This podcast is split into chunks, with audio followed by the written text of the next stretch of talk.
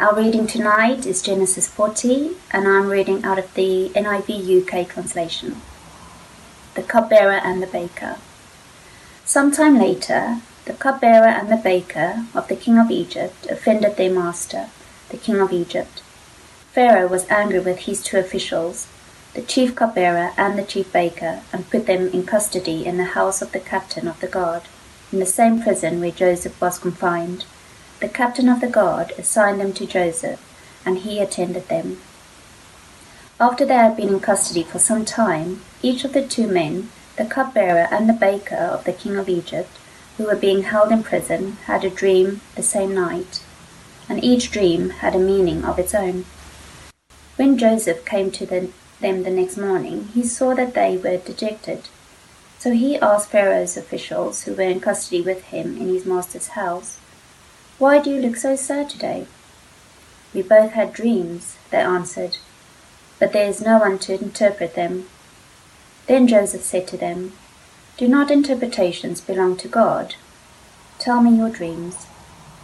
So the chief cupbearer told Joseph his dream. He said to him, In my dream I saw a vine in front of me, and on the vine were three branches. As soon as it budded, it blossomed, and its clusters ripened into grapes. Pharaoh's cup was in my hand, and I took the grapes, squeezed them into Pharaoh's cup, and put the cup in his hand. This is what it means, Joseph said to him. The three branches are three days. Within three days, Pharaoh will lift up your head and restore you to your position, and you will put Pharaoh's cup in his hand, just as you used to do when you were his cupbearer. But when all goes well with you, remember me and show me kindness. Mention me to Pharaoh and get me out of this prison. I was forcibly carried off from the land of the Hebrews, and even here I have done nothing to deserve being put in a dungeon. When the chief baker saw that Joseph had given a favorable interpretation, he said to Joseph, I too had a dream. On my head were three baskets of bread. In the top baskets were all kinds of baked goods for Pharaoh, but the birds were eating them out of the basket on my head. This is what it means, Joseph said. The three baskets are three days. Within three days, Pharaoh will lift off your head and impale your body on a pole, and the birds will eat away your flesh. Now the third day was Pharaoh's birthday, and he gave a feast for his officials. He lifted up the heads of the chief cupbearer and the chief baker in the presence of his officials. He restored the chief cupbearer to his position, so that he once again put the cup into Pharaoh's hand. But he impaled the chief baker, just as Joseph had said to them in his interpretation. The chief cupbearer, however, did not remember Joseph. He forgot him.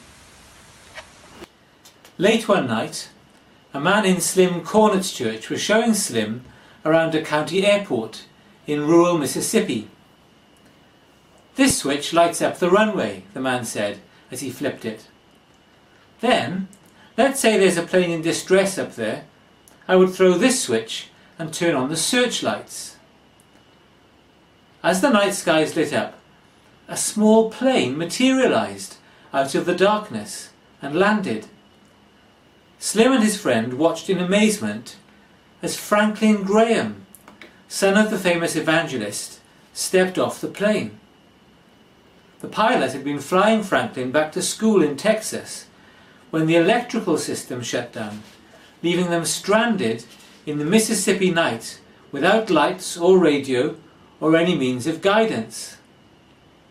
From out of nowhere, the search beam had come on and guided them to the landing strip. As Franklin's mother Ruth tells the story, earlier that evening before they left home, Billy Graham had prayed for the Father to protect and guide his son and the pilot. God is sovereign. God is in control of all things. We call this providence. Providence is God working for our good. However, in his book A Sweet and Bitter Providence, John Piper offers these thoughts about God's providence. Life is not a straight line between one blessing to the next and then finally to heaven. Life is a winding and troubled road. And the point of biblical stories like Joseph and Job and Esther and Ruth is to help us feel in our bones, not just know in our heads, that God is for us in these strange turns. God is not just showing up after the trouble and cleaning it up. He's plotting the course and managing the troubles with far reaching purposes for our good and for the glory of Jesus Christ. Is God really in control of the events of our lives? As you look back on your life, can you see the hand of God in it? Can you see that God has been directing every step of the way? This was certainly Joseph's experience. Remember the story so far. Our story begins in chapter 37. Joseph is something of a spoiled teenager. He's daddy's favourite. He's the proud owner of the coat of many colours. He doesn't hold back in sharing with his brothers how one day they will all bow down to him. As a result, Joseph is sold into slavery in Egypt by his brothers. He ends up as chief steward in Potiphar's household in Egypt. But Potiphar's wife tries to seduce Joseph.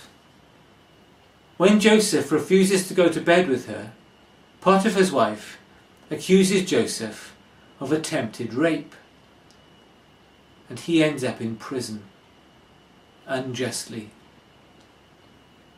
But even in prison, God is blessing Joseph, and he ends up in charge of the prison. God promised to bless his people through Abraham, Joseph's great grandfather. And Joseph is a case study in this. Terrible things happen to him, but he is blessed. Chapter 40, verse 1 begins Some time later. This was ten years later. Joseph has been incarcerated for ten years. This tells us a lot about providence. God was very much in charge of Joseph's life. God was working out his plan for Joseph. But the preparation for being Prime Minister involved 12 long years in prison. Nelson Mandela had a similar experience. He was incarcerated for 27 years in South Africa. For much of that time, Mandela was in solitary confinement. One interviewer reported, In another conversation, I said, Tell me the truth. When you were leaving prison, after 27 years and walking down that road to freedom, didn't you hate them all over again? And he said, Absolutely I did, because they'd imprisoned me for so long. I was abused. I didn't get to see my children grow up. I lost my marriage and the best years of my life. I was angry. And I was afraid because I'd not been free in so long. But as I got closer to the car that would take me away, I realized that when I went through that gate, if I still hated them, they would still have me. I wanted to be free, and so I let it go. It was in prison that Nelson Mandela developed the character to be president. Joseph has a similar experience. Some time later, the cupbearer and the baker of the king of Egypt offended their master, the king of Egypt. Pharaoh was angry with his two officials and put them in custody in the house of the captain of the guard, in the same prison where Joseph was confined. The captain of the guard assigned them to Joseph, and he attended them. Nothing is a coincidence with God. It just so happens that the cupbearer and the baker are put in the same prison as Joseph. And through this, a train of events is set off, which ends up with Joseph becoming Prime Minister of Egypt. There are no coincidences with God. God is working out His plan for Joseph's life and for the people of God, and therefore for the world. Three things to show you. Joseph interprets the dreams. Joseph is disappointed, but God is sovereign all along. Firstly, then, Joseph interprets the dreams. Verse 4b. After they'd been in custody for some time, each of the two men, the cupbearer and the baker of the king of Egypt, had a dream the same night and each dream had a meaning of its own. When Joseph came to them the next morning, he saw that they were dejected. So he asked Pharaoh's officials, Why do you look so sad today? We both had dreams, they answered, but there's no one to interpret them. Then Joseph said to them, Do not interpretations belong to God? Tell me your dreams. So the chief cupbearer told Joseph his dream. He said to him, In my dream I saw a vine in front of me, and on the vine were three branches. As soon as it budded, it blossomed, and its clusters ripened into grapes. Pharaoh's cup was in my hand, and I took the grapes, squeezed them into Pharaoh's cup, and put the cup in his hand. God shows Joseph what the dream means. Verse 12. The three branches are three days. Within three days, Pharaoh will lift up your head and restore you to your position. And you will put Pharaoh's cup in his hand, just as you used to. This is obviously very good news for the cupbearer. Well, verse 16 when the chief baker saw that Joseph had given a favourable interpretation, he said to Joseph, I too had a dream. On my head were three baskets of bread. In the top basket were all kinds of baked goods for Pharaoh. But the birds were eating them out of the basket on my head. This is what it means, Joseph said. The three baskets are three days. Within three days, Pharaoh will lift off your head and impale your body on a pole, and the birds will eat away your flesh.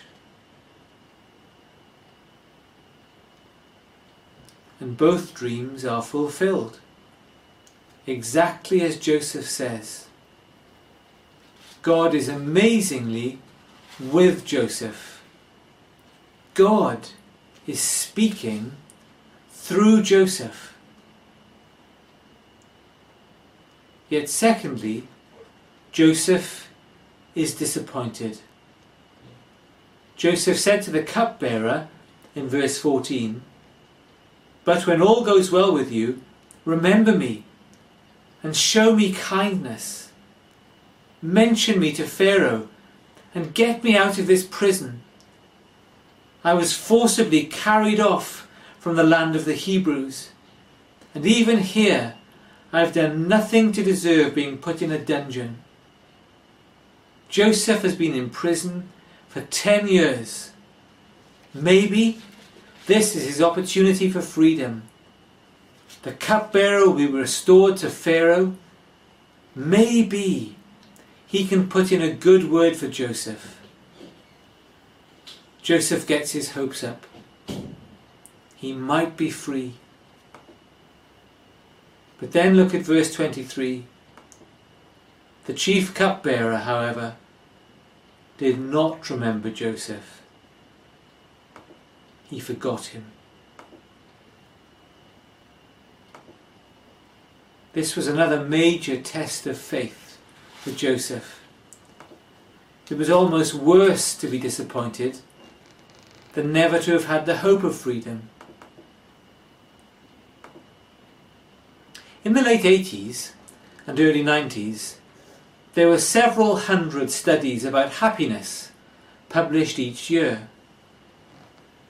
By 2014, there were over 10,000 per year. It was an exciting shift for psychology, one that the public immediately responded to. Major media outlets clamoured to cover the new research. Soon entrepreneurs began founding startups and programming apps to help ordinary people implement the field's findings. They were followed by a deluge of celebrities, personal coaches, and motivational speakers, all eager to share the gospel of happiness. Of course, people have always been interested in the pursuit of happiness, but all that attention has made an impact. The shortcut to anything you want in your life, writes author Rhonda Byrne, in her best selling book, The Secret, is to be and feel happy now. And yet there's a major problem with the happiness frenzy. It's failed to deliver on its promise. Though the happiness in industry continues to grow, as a society, we're more miserable than ever. Indeed, social scientists have uncovered a sad irony. Chasing happiness actually makes people unhappy. Happiness happens when we prioritize serving God and serving other people. Disappointment is a fact of life. It was certainly a fact of life for Joseph. We've all got to learn to be happy with disappointments. Therefore, it's very good news that, thirdly, God is sovereign all along. God has a major role for Joseph to play. He is going to be Prime Minister of Egypt. He's going to save the known world from famine. He's going to save God's people from famine. And in so doing, preserve God's plan for the world. But he's not ready for that yet. Ten years in prison have not made him ready yet. He needs another two years. Look at chapter 41, verse 1. When two full years had passed, it would take two more years for Pharaoh to have a dream and for the cupbearer to remember Joseph, the interpreter of dreams. Freedom will come for Joseph, but only in God's timing. How do you cope with the hard knocks of life. Failed exams, failed friendships, failed church work, failed careers, failed marriages, failed engagements. Joseph learned to see God's hand in the hard knocks of life. Famously, in chapter 50, verse 20, he says to his brothers, when they do finally come and bow down to him, when he is prime minister and they're in need of grain, Joseph is able to say to them, You intended to harm me, but God intended it for good, to accomplish what is now being done, the saving of many lives. We've seen in this series that Genesis 50:20 is an Old Testament version of Romans 8:28. And we know that in all things God works for the good of those who love him, who've been called according to his purpose. In all things, in the disappointments, God works for the good of those who love him, who've been called according to his purpose. Do you love God? Do you know that you've been called by him according to his purpose? If so, God has a purpose for your life. Did you know that? Number one, Joseph interprets the dreams. That was an amazing privilege. God speaks through Joseph. He reveals his sovereign will. But secondly, Joseph is disappointed. He's like us in the hard knocks of life. He suffers far more than most of us will suffer. But thirdly, God is sovereign all along. How can we come to a place where we see God's sovereignty, providence, in the ups and downs of life? The great thing about the Christian life is that we do not have a God who stands aloof from us. We have a God who enters in to the hard knocks of life. Jesus was born as one of us. He lived the life we were all meant to live. And he experienced disappointments. In John 6:66 we're told from this time, many of his disciples turned back and no longer followed him. This was a knock for Jesus. Many of his disciples turned back, not just a few, many no longer followed him. Jesus, the perfect one, who never let anyone down, was badly let down by those he loved. Peter denied knowing him. Judas betrayed him. All his disciples ran away when he went to the cross. Jesus experienced a life of disappointments. And he didn't have to do it. He could have stayed in glory, experiencing the worship of heaven.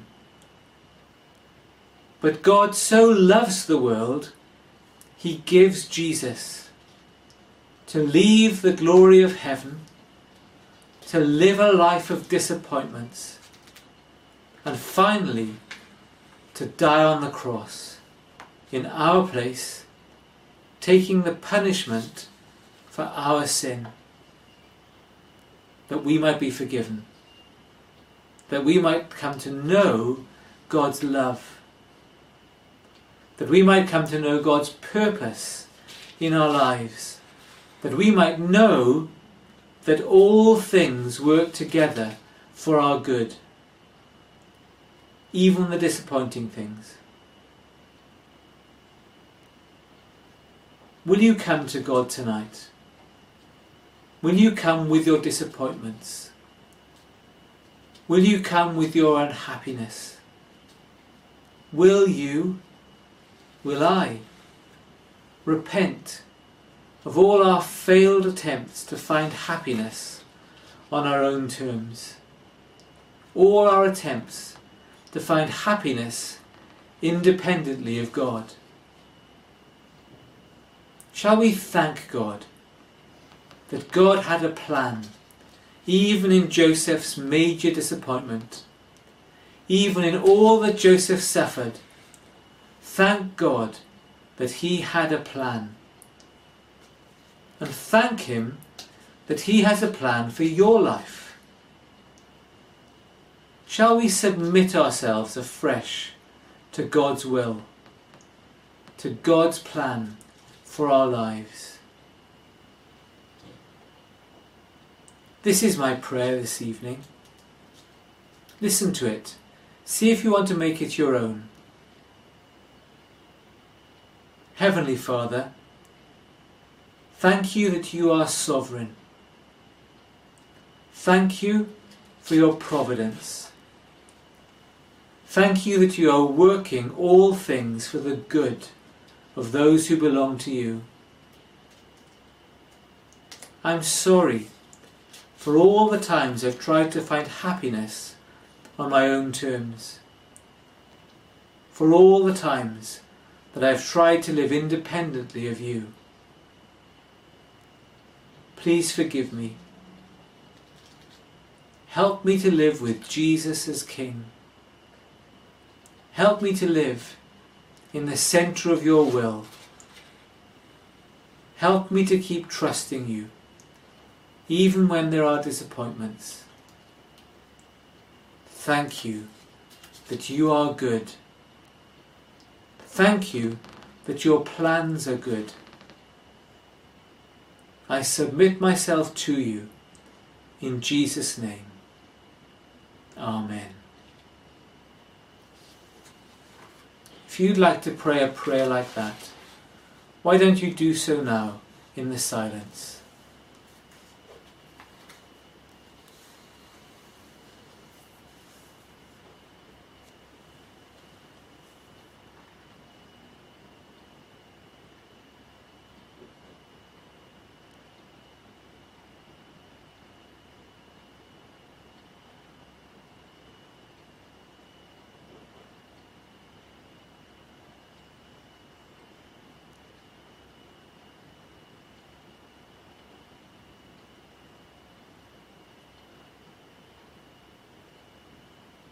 Father, thank you that you hear the prayers of your people. Thank you that your Holy Spirit takes our prayers and translates them into the will of the Father. Father, we do indeed commit ourselves to you and pray that you will work out your purposes for our lives. Go with us then, Lord, into this week. Help us to serve you. Help us to love you and to please you. Grant us your blessing, we pray. In Jesus' name. Amen.